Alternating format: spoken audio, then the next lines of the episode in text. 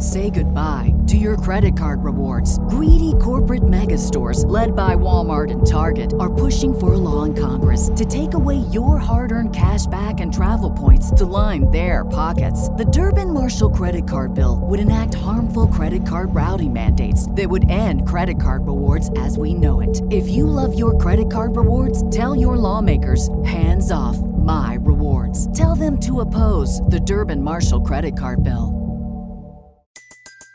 Everybody in your crew identifies as either Big Mac Burger, McNuggets, or McCrispy Sandwich. But you're the filet fish Sandwich all day. That crispy fish, that savory tartar sauce, that melty cheese, that pillowy bun. Yeah, you get it.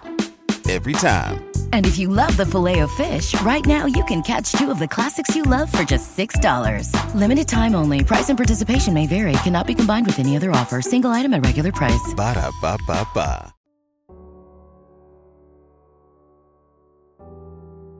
Welcome back to another episode of Blooming English.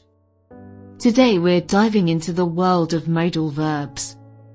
Specifically, we'll be focusing on three important modals, can, could, and will. Mastering these modals will greatly enhance your ability to express yourself in English. So, let's get started. Let's start with can. Can is used to talk about ability, capability, and permission. It shows that someone has the skill or capacity to do something. For example, I can swim means that I have the ability to swim. Can is also used to ask for permission. For instance, can I borrow your pen? Seeks permission to borrow the pen. Let's move on to could. Could is the past tense form of can. It is used to talk about past ability or permission. For example, when I was younger, I could run faster, indicates that the person used to have the ability to run faster. Could is also used to make polite requests. For instance, Could you please pass me the salt? is a polite way to ask for someone to pass the salt. Lastly, we have will.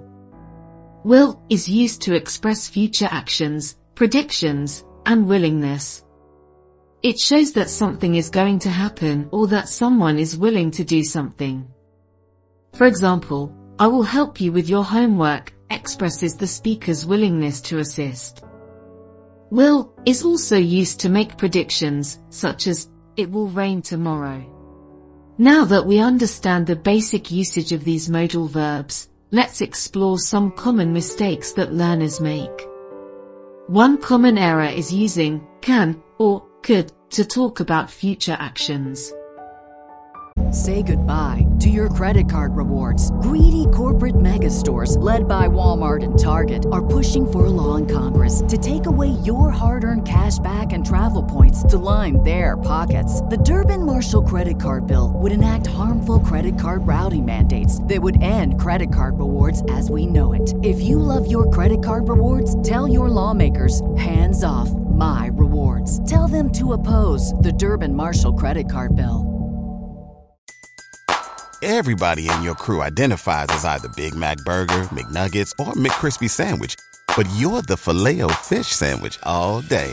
That crispy fish, that savory tartar sauce, that melty cheese, that pillowy bun. Yeah, you get it.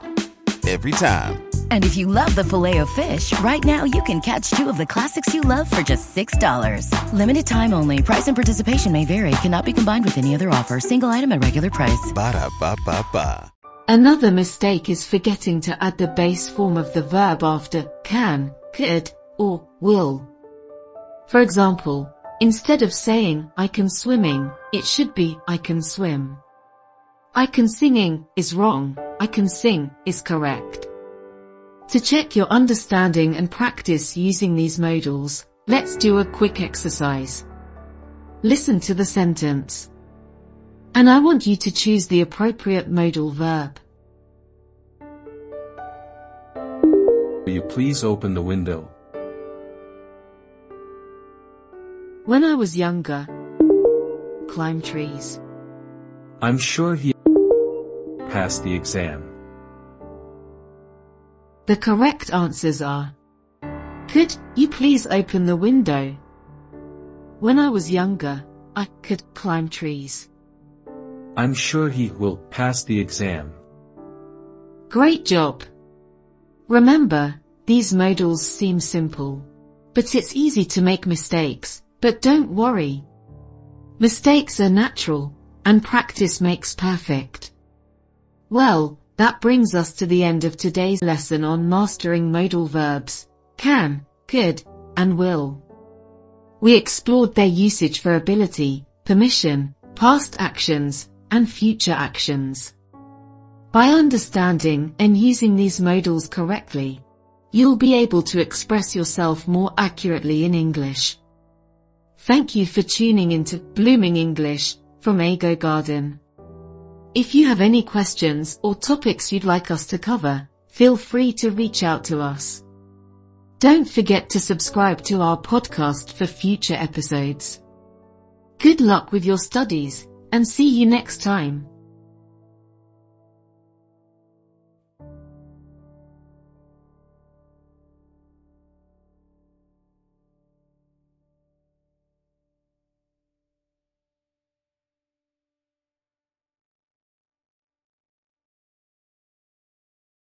What's so special about Hero Bread's soft, fluffy, and delicious breads, buns, and tortillas? These ultra low net carb baked goods contain zero sugar, fewer calories, and more protein than the leading brands, and are high in fiber to support gut health. Shop now at hero.co.